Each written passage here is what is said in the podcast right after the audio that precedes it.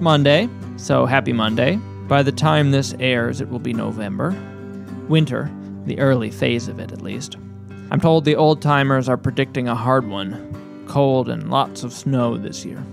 So, we have that to look forward to. But today it's a beautiful day. I've invited Leanna Serbone into the studio today. Leanna is a certified nurse midwife and the director of midwifery services at WVU Medicine. I've asked her to come onto the show to talk to us about that and about Tara Westover's mother, Faye, who becomes an unlicensed midwife when Tara is a girl. Since the subject this week is midwifery, I thought I'd start by talking briefly about the births of my two children. I have a five year old daughter, Esther, whom I've mentioned on previous episodes, and a one year old son, Zeke. Esther was born in Concord, Massachusetts, where I was teaching at the time. Zeke was born here in Morgantown. He was born to a midwife. Esther was not. Both were long labors, like days and nights, plural. And the midwife who handled Zeke's birth was just amazing. She was so present and she was such a pro. She positioned and put pressure on parts of my wife's body to make her labor easier. And she also pushed her in this amazing way to keep going and to be brave. Because labor is labor, it's hard work. And from what I've witnessed, standing next to the, standing, uh, being in the room uh, at two births, is it it can be pretty painful and also just incredibly beautiful. And I guess there's a way in which I I do envy my wife uh, getting to birth two children. Uh, I'm not sure I would be able to bring the same kind of ferocity and joy to it that she did. Westover isn't much interested in birth when she accompanies her mother. Westover writes, quote, It was mythic and romantic being an intimate witness to this turn in life cycle. But mother had been right. I didn't like it. It was long and exhausting and smelled of groin sweat. Westover is more interested in seeing her mother transform from a quiet, apologetic woman whose, quote, eyelids shimmered, end quote, to someone full of knowledge and power and guile. With these changes, Westover sees her mother for the first time, quote, the secret strength of her, end quote. So let's talk about this secret strength and why midwifery might have been the thing that brought it out of Faye Westover. Leanna Serbone attended Harvard Radcliffe College, where she majored in Russian literature, after a gap year working for friends who were starting a Tibetan Buddhist book publishing company. After college, she moved to San Francisco and studied midwifery while working at San Francisco General Hospital, trying to figure out the best route to becoming a midwife. After deciding to pursue the CNM, or Certified Nurse Midwife option, she went to Yale School of Nursing, where she received an MSN in 1994. She has worked as a midwife in Oregon, Illinois, and here in West Virginia since 1999. She is married to David, and they have three children, all born at home in Preston County. And I'm so thrilled to have her on the show today. So thanks so much for coming onto the program, Nina. Sure. I was hoping we could start just because I have no idea if our listeners know much about midwifery. Okay. And I certainly didn't before I had children. Um, so if you haven't had children or you don't happen to have a midwife in the family, you might not really know what a midwife is or, or, or, or what they do. So maybe we could just start with that. So, in this country, there are a lot of different ways to become a midwife. In general, a midwife is a person, usually a woman, though not necessarily, who attends births. You know, we say catching babies, other people say delivering babies, but we say the mom's doing the work, so we're just mm. catching. The the differences in this country are mostly from how people are trained to be midwives. I'm a certified nurse midwife, so I have a master's degree in nursing. So people are more familiar, I think, these days with nurse practitioners. Nurse midwife is sort of like a nurse practitioner who does women's health, labor, and birth. Okay. Um, most midwives work in hospitals. In this country, 99% of women have their babies in a hospital setting. That includes birth centers. And 1% have babies at home, though that has increased to closer to 2% in the last 10 or 15 years. Out of hospital birth has become more of a desirable option. Um, and most of the people who attend out of hospital births are midwives. There's also um, a designation of midwife, a certified professional midwife. They are often women who do out of hospital births and they do learning modules rather than go to a bricks and mortar school. They do learning modules and then have to sign off on, you know, ability testing and then take a test, an exam the way that physicians take an exam, nurses take an exam um, and get tested. And if they pass that, then they can be licensed. Not all states license certified professional midwives. West Virginia does not, though we do have some CPMs in the state. They don't work off their license, they just work. You can also be a traditional midwife or direct entry midwife, which means, which is more like the woman in this book actually, who apprentices with a more experienced midwife, usually for a lot longer than the woman in the book. Um, which we'll talk about later. I have Good, a feeling. yes. Um, and so until she feels that she's competent to do births on her own with, with her own apprentice or her own birth mm-hmm. helper. Mm-hmm. So there are also certified midwives who can be certified in a different way than people who take the CPM exam. But the CPM exam is pretty, it, it's a long process. It takes mm-hmm. probably two years or so. And I've looked at that exam and I don't honestly know if I could pass it because it requires both knowledge of in hospital birth and out of hospital birth. And Yeah. I had my babies at home, but I don't attend births Yeah. out of hospital at this time. Yeah. Well, uh, there's a lot I want to kind of unpack there. Sure. Maybe because you just brought it up, we could start with home births and hospital Mm-hmm. births because you just said you had your, your babies at I home. did. And those are the scenes we get in Educated, Mm-hmm. our, our home births too, but it's extremely uncommon. Mm-hmm. So why did you choose to have your babies at home? Well, I didn't want to go to work to have my babies. okay. um, and I felt But that. you could have gone to Mon. yeah, I could have. Well, I was. Yeah, that's true. I could have gone to Mon. Although maybe that feels like work anyways. Yeah, um, but I, I felt that it was the safest place for me. I wanted to be in my own setting. I wanted to have privacy. I did have certified birth attendants at my birth. I had certified nurse midwives and um, direct entry midwives at all three of my births. And we were five minutes from a hospital. You know, people often talk about home birth as being unsafe, but the thing that makes a home birth safe or unsafe, or any birth safe or unsafe, is how quickly you can do a C section. And mm-hmm. currently at Mongen, it can take up to 30 minutes to call a C section because anesthesia is not in house and the physician is not always in house. They don't have midwifery care right now at Mon, but when they did, I think like when you had your babies, there was not necessarily a physician in house. Yeah. If, if Gail was there doing a birth. And so I live five minutes from Preston Memorial and I could have called Yeah. a section in five minutes from my house. So, and there was oxygen at my house and there was Pitocin at my house. Uh huh. So we were Yeah. kind of set. So it really is distance. In West Virginia, it's an interesting state because, in some ways, West Virginia would be the perfect place to have home birth midwives, you know, sort of well trained, licensed midwives, either CNMs or other sorts of midwives. The problem is that a lot of places where people live in West Virginia are more than 30 minutes from a hospital that does OB. So you have the issue of people um, not being able to get health care easily, which is not only a problem in obstetrics, as I'm sure you know.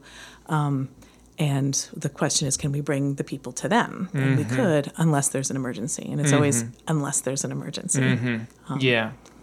So so midwives do everything that an OB would do that a doctor. We don't do C sections. do- we do don't do hysterectomies. surgery. We don't do surgery. Um, some midwives do circumcisions. Some midwives do vacuum extractions. Mm-hmm. Um, midwives in general don't do forceps. Some midwives do circumcisions. As I said, we repair episiotomies. We repair lacerations. We can order you an epidural. That's a question my patients ask. It's like, I want a midwife, but what if I want an epidural? It's like you Mm-hmm. can have both. Yeah. So, um, though we do, you know, our specialty is probably natural birth without medication or an epidural. But And what is an do either. epidural? Again, just So an be- epidural is know. a is a, a needle goes into the back of your spine and you get anesthesia. It's regional anesthesia that basically numbs you from just below the breast line down to the pubis, and so it takes away much of the pain of labor and then Mm-hmm. and of birth. And in this country right now, between eighty four and eighty six percent of first time moms get epidurals, Mm-hmm. so it's a pretty common um, method of labor analgesia. And you said that midwives often, I, I forget how you phrased it, but Mm-hmm. um, that you, you can provide epidurals, but you coach people towards natural births or. Well, you know, your birth is your birth. So whatever you want Mm-hmm. is what you should have. Um, I think we are more knowledgeable um, in other aspects of um, pain relief and childbirth, Mm-hmm. whether it's walking or getting in the shower, or getting in the tub.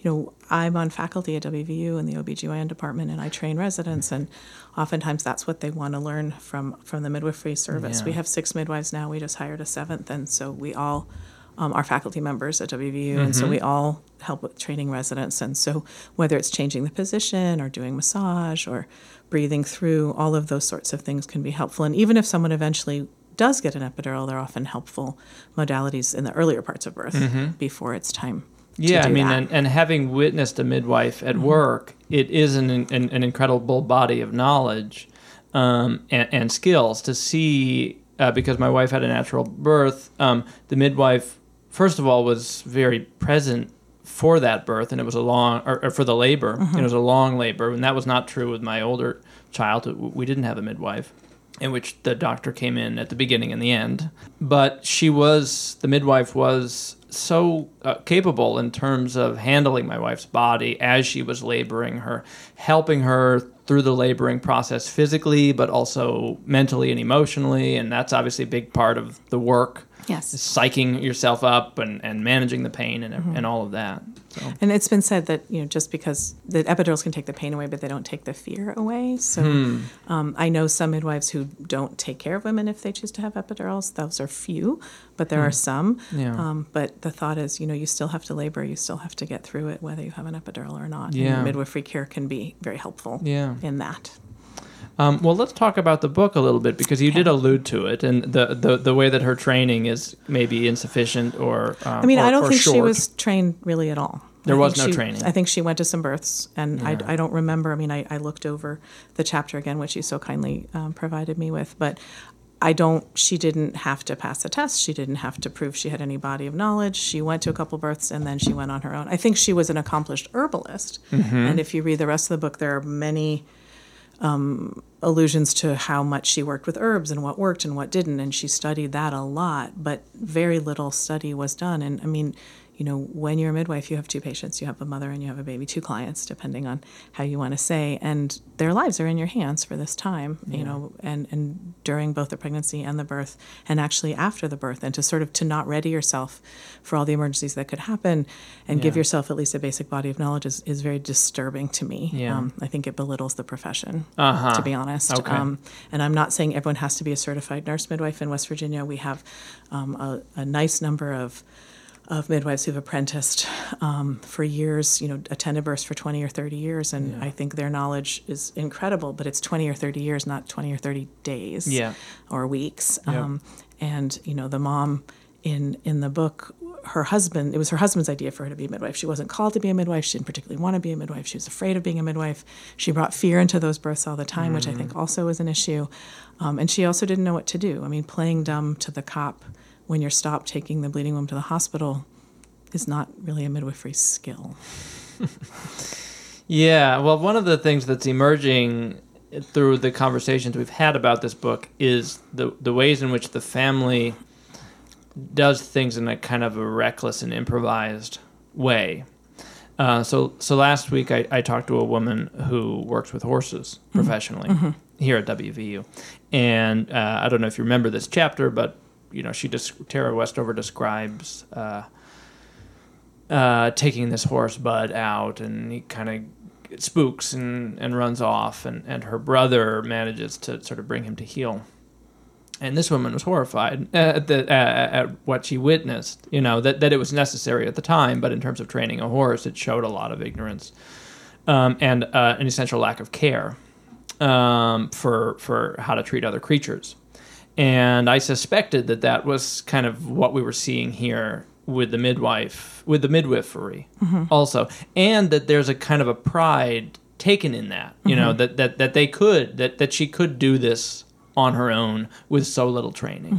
Mm-hmm. Um, so. Yeah. I mean, I, I will say, you know, I'm I'm the daughter of two teachers. I'm married to a professor. I vowed I would never teach, and yet I'm on faculty at the medical school. So I'm a teacher myself, but I, I feel like training is important, whether Yeah. it's, you know, childbirth education for yourself as parents. I don't know if you and Joanna did that.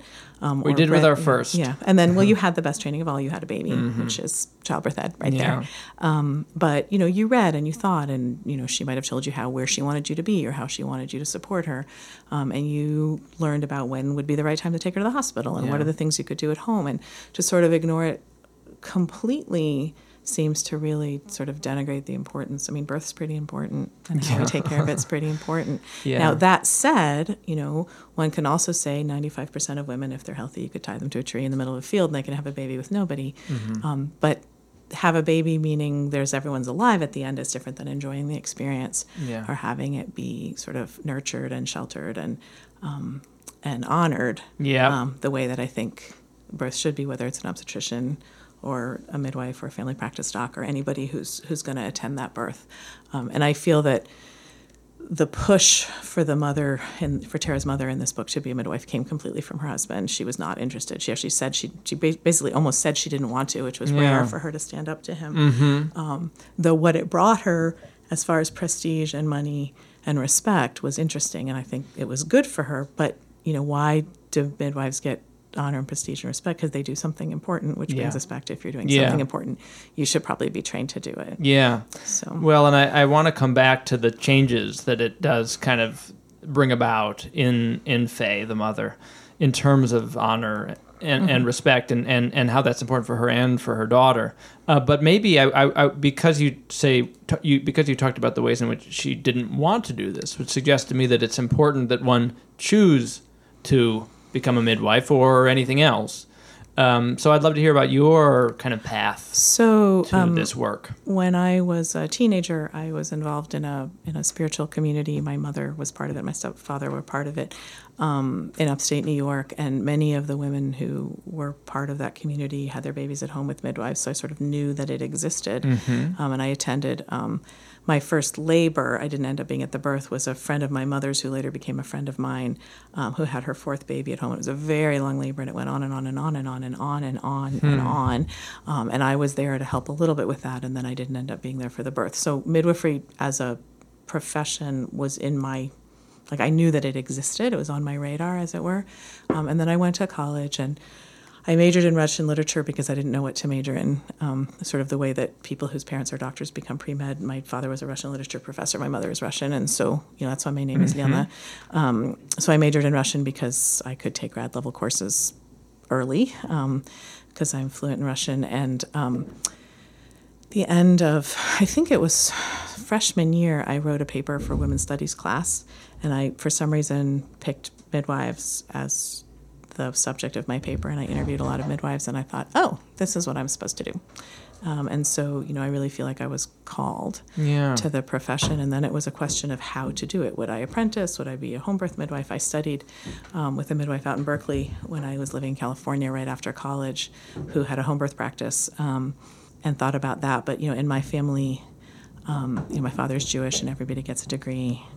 And my grandmother, for a really long time, even after I'd been a midwife, kept saying, "But eventually, you can be a doctor, right?" Um, and I had to explain to her that no, I didn't ever want to be a doctor, and she didn't hear me. And finally, I said, "What if, Bubby, someone said to you, well, now you're Jewish, but eventually you're going to be Christian?" And she finally got it after that, um, but it took years.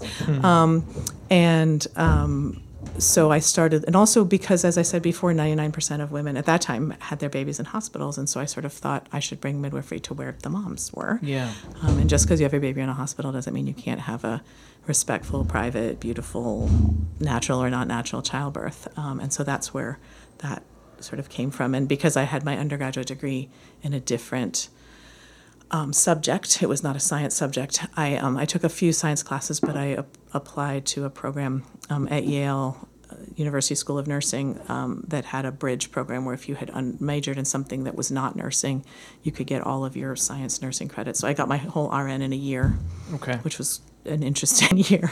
It's 40 hours a week of nursing.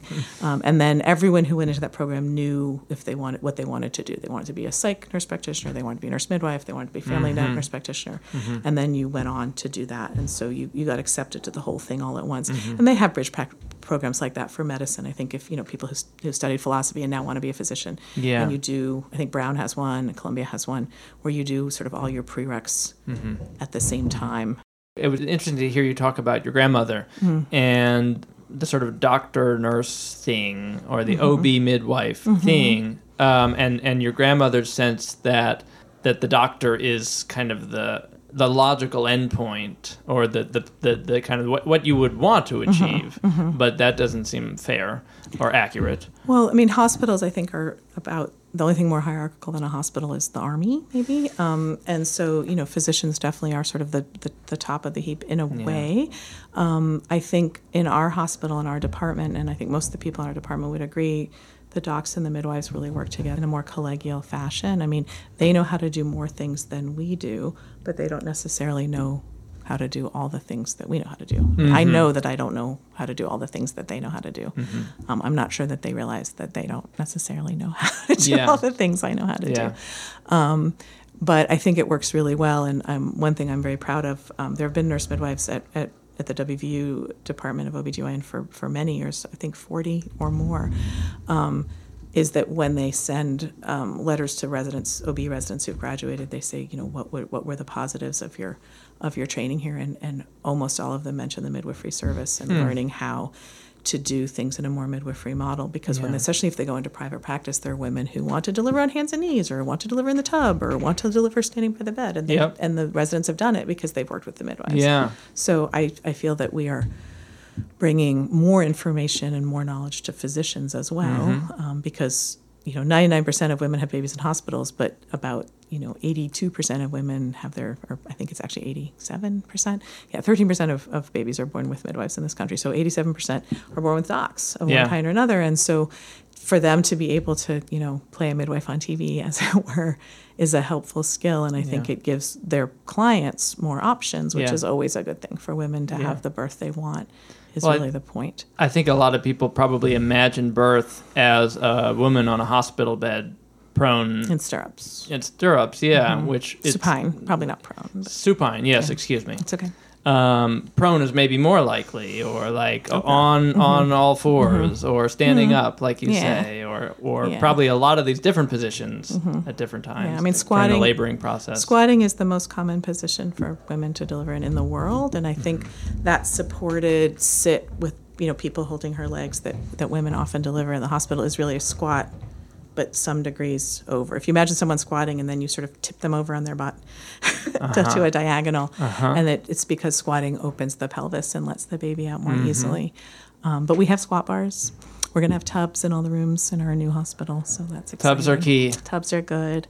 Um, but again, I, I think um, there is a Venn diagram of knowledge between uh, midwives and obstetricians, um, and they certainly are able to deal with many of the high risk things that I don't think that midwives necessarily can take care of on their own.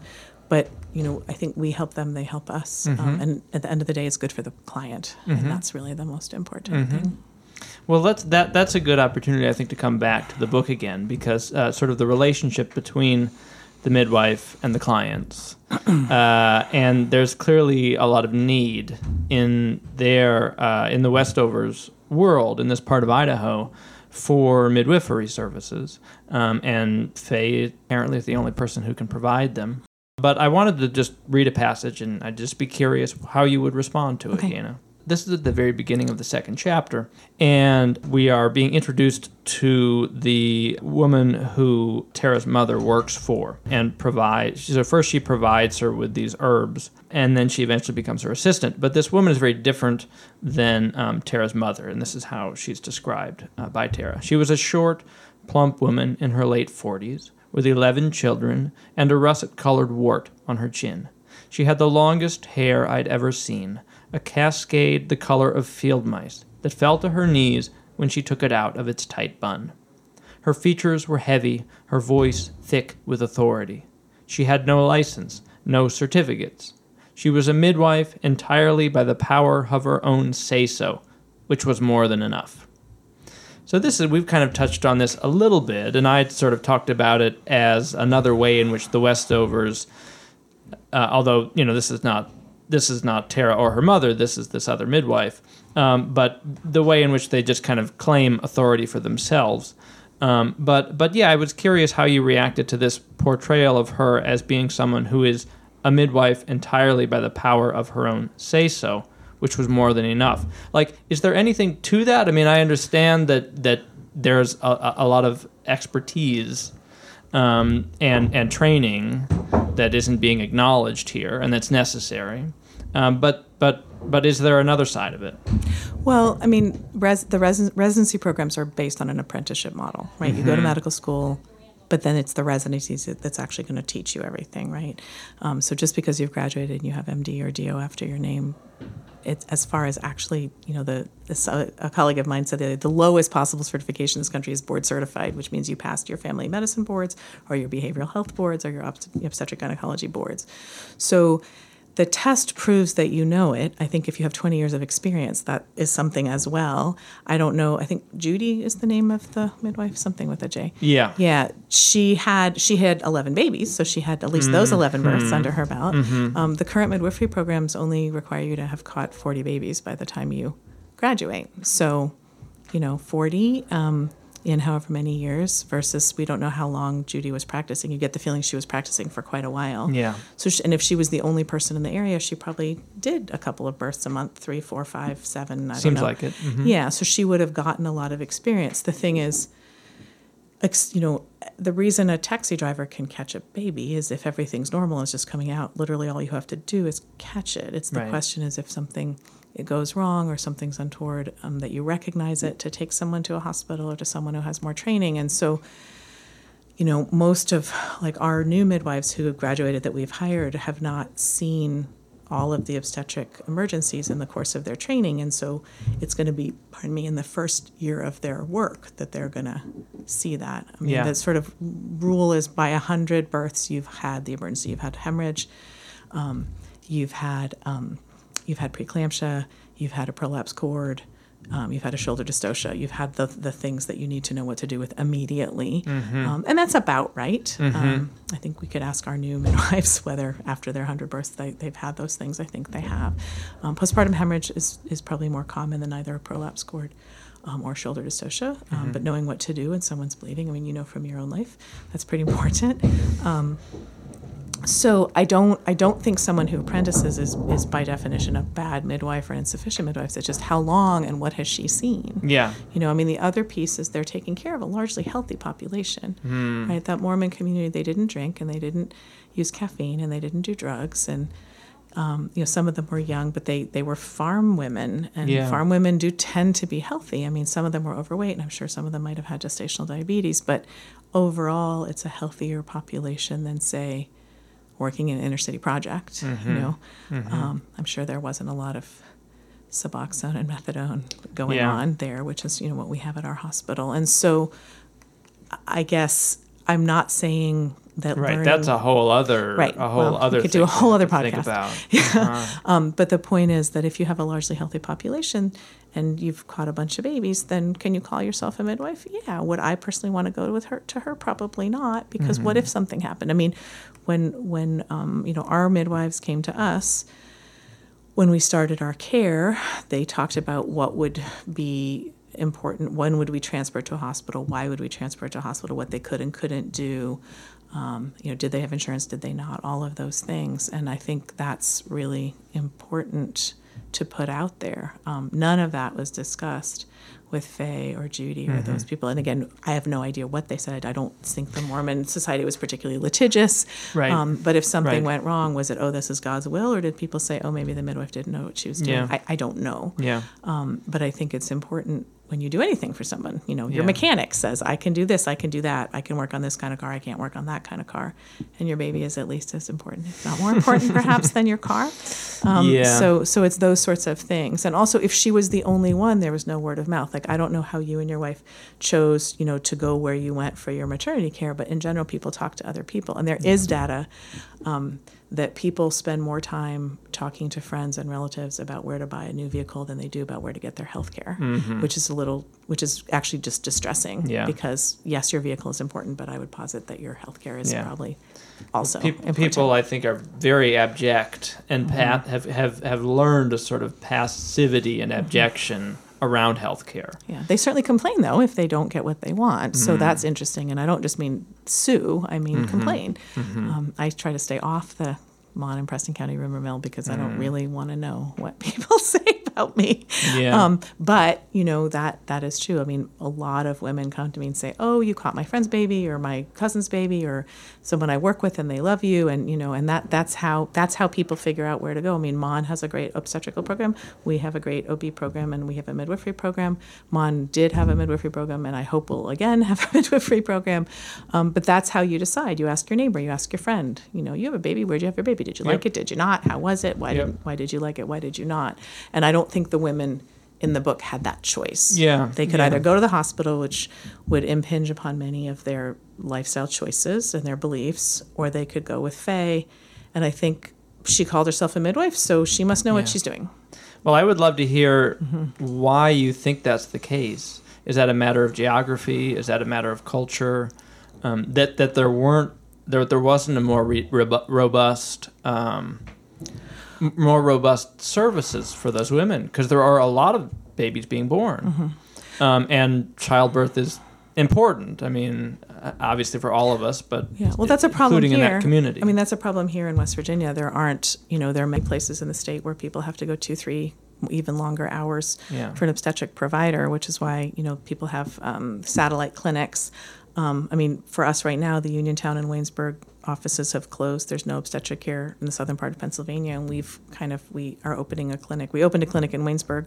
We're opening a clinic in um, in Uniontown to give those women a place to go, but they're still going to have to come and deliver with us. I mean, when I first moved to West Virginia, Preston Preston Memorial had an obstetric department, doesn't anymore, um, because to put an obstetrician or a midwife into a hospital, you have to have enough patients to pay him or her. Mm-hmm. And um, you know, my own family practice doc stopped doing obstetrics because he felt like he didn't do enough births in a year to keep his skills up to date, Wow. and I felt that was dangerous. And so when I moved to Kingwood, because I live outside of Kingwood, when I moved to Kingwood, there was a midwife there, and I was hired to work with her, and that was we were it. We were the OB department, and there was a doc who retired shortly after I got there, um, and then they hired a family medicine doc who started to do OB, and right now there's nobody there yeah.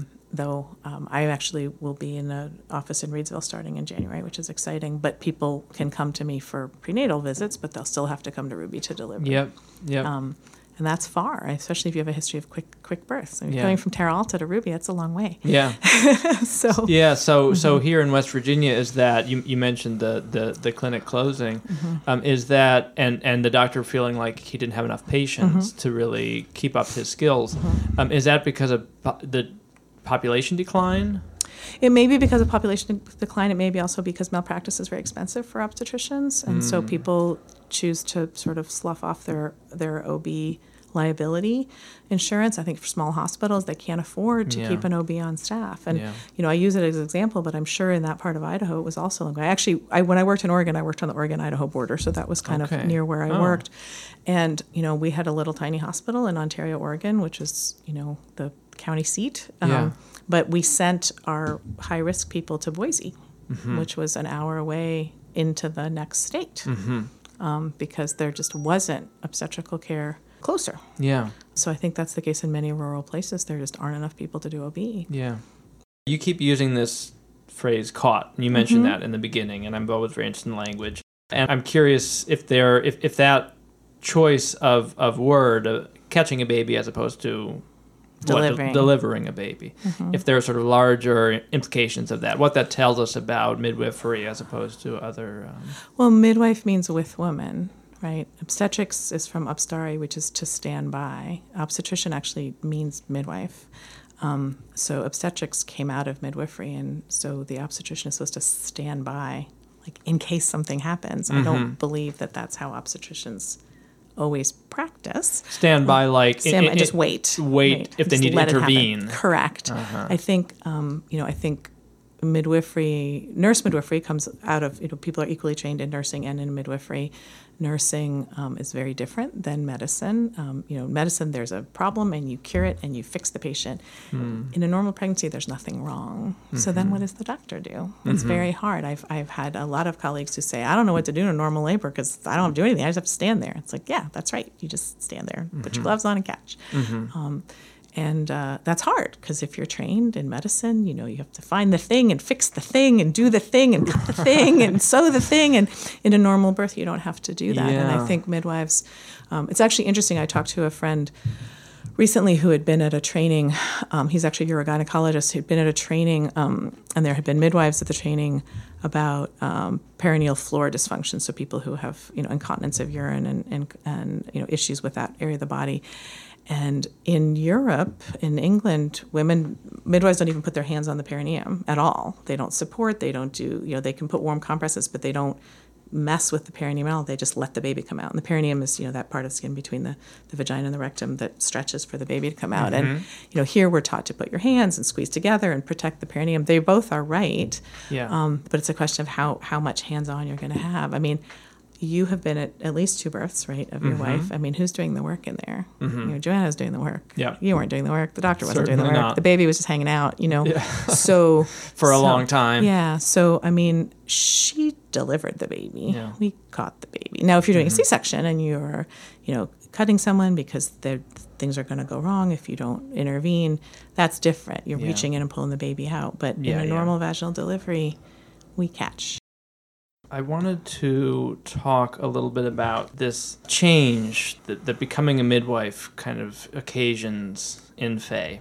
And just talk about it and, and hear your reaction to it. So, Tara describes her as coming into herself. She says at one point, Tara has accompanied her mother to a birth, and so this is her describing what that looks like. We arrived in Mother Transformed. She issued a string of commands to the father, to the mother, and to me. I almost forgot to do what she asked. I couldn't take my eyes off her. I realize now that that night I was seeing her for the first time, the secret strength of her. So, this experience for her mother, as flawed as it is, is transformative for both of them, I think. And and it allow, it brings a lot of changes to the family, right? That there's a phone in the house. all of a money. sudden, there's money that the mother is bringing in. The father has to kind of go along with that, uh, with both of those changes.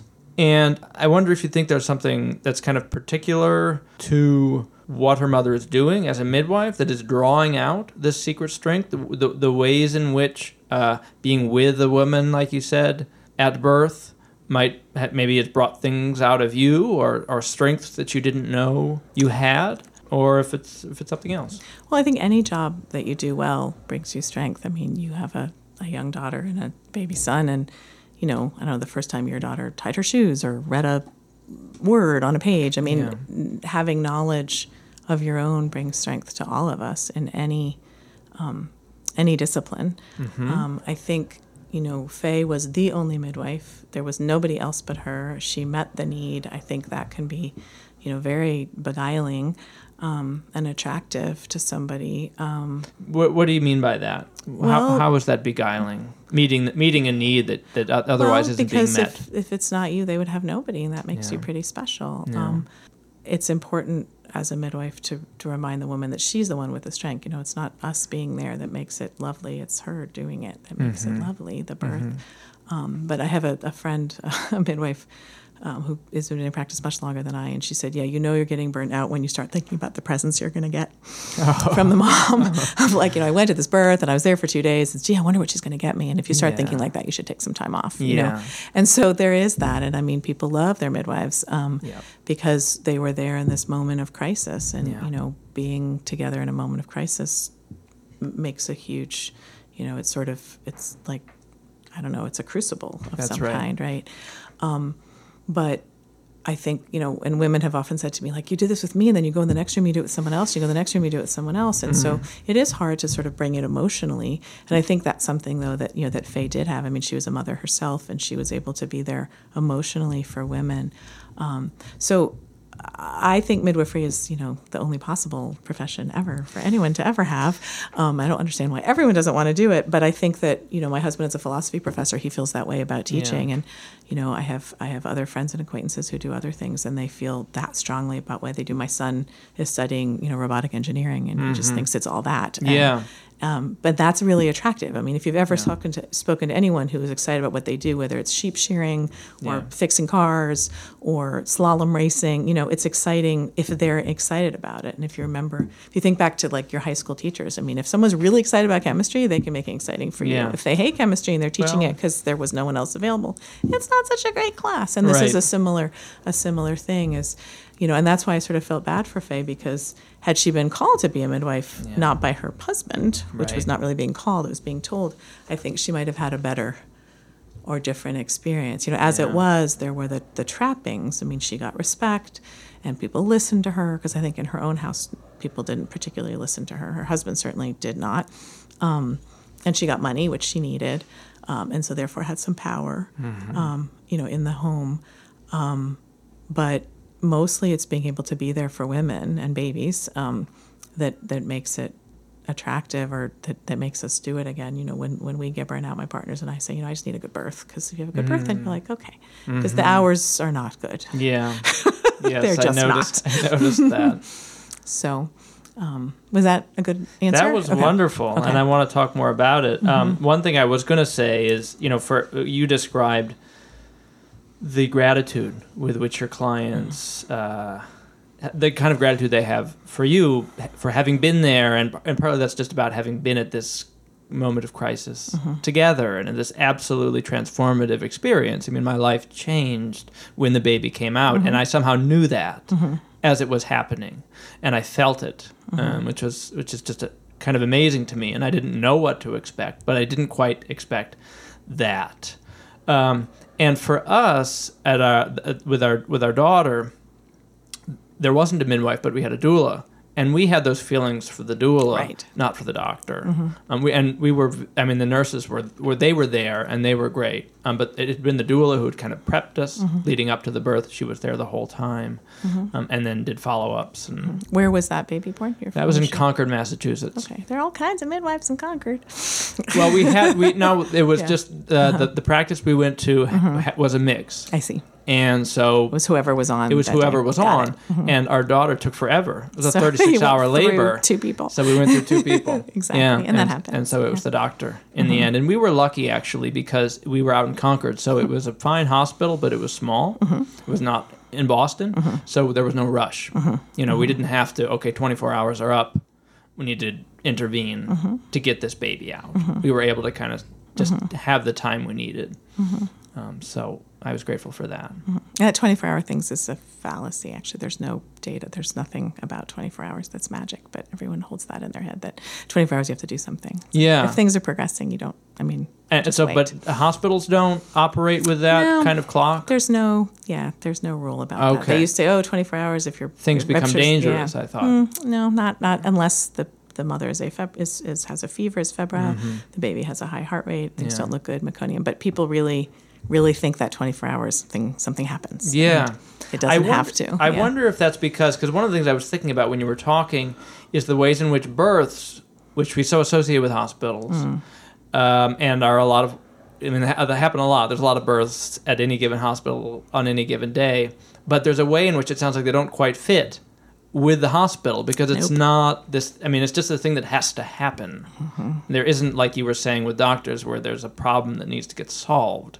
Yeah, the baby has to come out. It might take six hours. It might take 60 hours. Yeah. If it's an induction, it might take days. Um, as long as everyone's fine, Yeah. you don't have to do anything. Yeah. You can do things. I mean, you know, people now have elective inductions of labor where Mm-hmm. they just, you know, they get to 39 weeks and they want to make sure their mother will be there to take care of the older kid, et cetera. And you can ask to be induced. Yeah. Um, and there are ways to make that quicker or slower. Um, but that's interesting, isn't it? I mean, you don't have an elective, like, you don't chop your arm off just because you want to, right? You don't sort of get diabetes because you want to. Yeah. Um, so it's, it's different. But it is it's a natural process that's kind of been fit in to um, sort of hospital time, which Yeah. is not necessarily always in the best interest of the patient. Yeah. Um, and I think you asked at the beginning why, you know, my husband and I decided to have our babies at home, and part of it was that as well, is I wanted it to be my party, not the hospital's party. Um, and I, I sort of say that somewhat facetiously, but I really mean it. Is you know, um, and it's interesting because my dad, um, who had never seen a birth, and he was invited to see, you know, my first birth with with what ended up being his grandson. We didn't know if it was a grandson or granddaughter, but at the very last minute, he said, you know. I think I don't want to be in the room. I think I'll walk the dog and make coffee. and as it happened, he, he wasn't there anyway. He came, he, he got there the day later. Um, but, you know, in my eyes, I wanted him to see a birth because he'd never seen a birth because he hadn't been in the room when I came out because at that time they kept the dads in the waiting room. Um, but what made him happiest about me having the babies at home, and this was before cell phones, right? It was, you know, my son was born in in um, in 2001. Was he didn't have to go through the switchboard to talk to me. Uh-huh. Like that was the thing for me. Yeah. He could just call me. Yeah. I didn't have to go through the switchboard. And hmm. it's interesting because it's such a small thing, but it's actually kind of a big thing. And my dad lives Yeah. in, you know, at that time was living in Manhattan and I was here in West Virginia and I'm his only child. I was having a baby. And this idea that he couldn't get me if he needed me was the hardest thing. Right. But if you think about it, hospitals is that way. You have to stop at the nurse's station and can you get by and can you get buzzed in and you get That's right. I mean, it, it's it's it's the hospital's party. That's right. And only, for good reason sometimes, Yeah. you know, infection and people that you don't want there. Right. But it's not I mean, if you think back to your births, I mean, that room became yours, but was it really yours? Yeah. Well, and and and and it, and it was ours, as in my wife's and mine. Mm-hmm. But of course, birth and child rearing involved lots of other people, Right. Mm-hmm. not just the nuclear family. But the hospital, because of these reasons that you're Mm-hmm. saying, it's not like it's uh, ill. Not not that it's mal- done for malevolent Mm-hmm. reasons. Um, but um, it does sort of reinforce this idea that this is about dad, mom, and child, Mm-hmm. as opposed to grandparents and friends um, who will be very involved Right, in right. making that person who they are. Right, right. So, So I guess the book, you know, it, maybe it's nice in that. First of all, I wish we had Faye's book, right? We get Tara's perspective on Mm. This, right. and she's very young still when it happens. Um, but it does, to some extent, maybe take us, help us see outside of that sort of hospital framework and see birth for what it is, or, or in some some more, I don't know, more elemental Mm-hmm. way, and that's that's nice. That's a service the book provides. Mm-hmm. and she does. Does she stop doing births after she has that accident because she has the shakes and stuff? What makes her stop being a midwife? Is it not that she? Is they have that horrible accident? and Everyone gets thrown out of the car the car. car accident. Yeah. yeah. And so she at least knows enough about safety to to not, To not. yeah if she's fainting and passing out and unable to stand up straight because of horrible headaches maybe she shouldn't be Yeah. attending births like Yeah. that was good Yeah. it's like yes you're right Right. Well, and- not a good right. set of yeah. skills Well, she doesn't have her husband's arrogance, Mm-hmm. um, and like you say, she wasn't herself called to it, Mm-hmm. and so she had she been herself been called to it, it might have looked a little bit i agree different.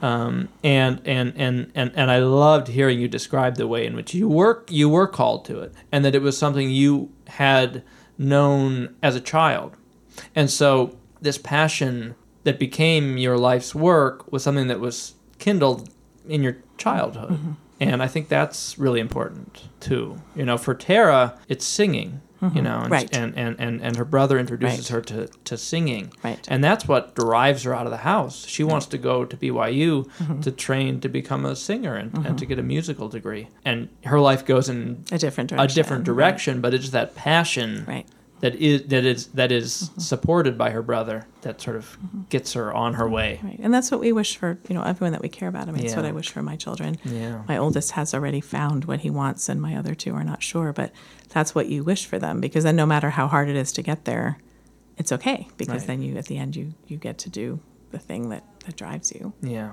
Yeah, and and partly you just have to get out of their way, I guess, and let that happen. Was there anything else in the book that you that you wanted to talk about? um i don't think so i i was i have to say i was saddened by sort of faye's interaction with midwifery more than anything else Oh, really? Could you talk about that?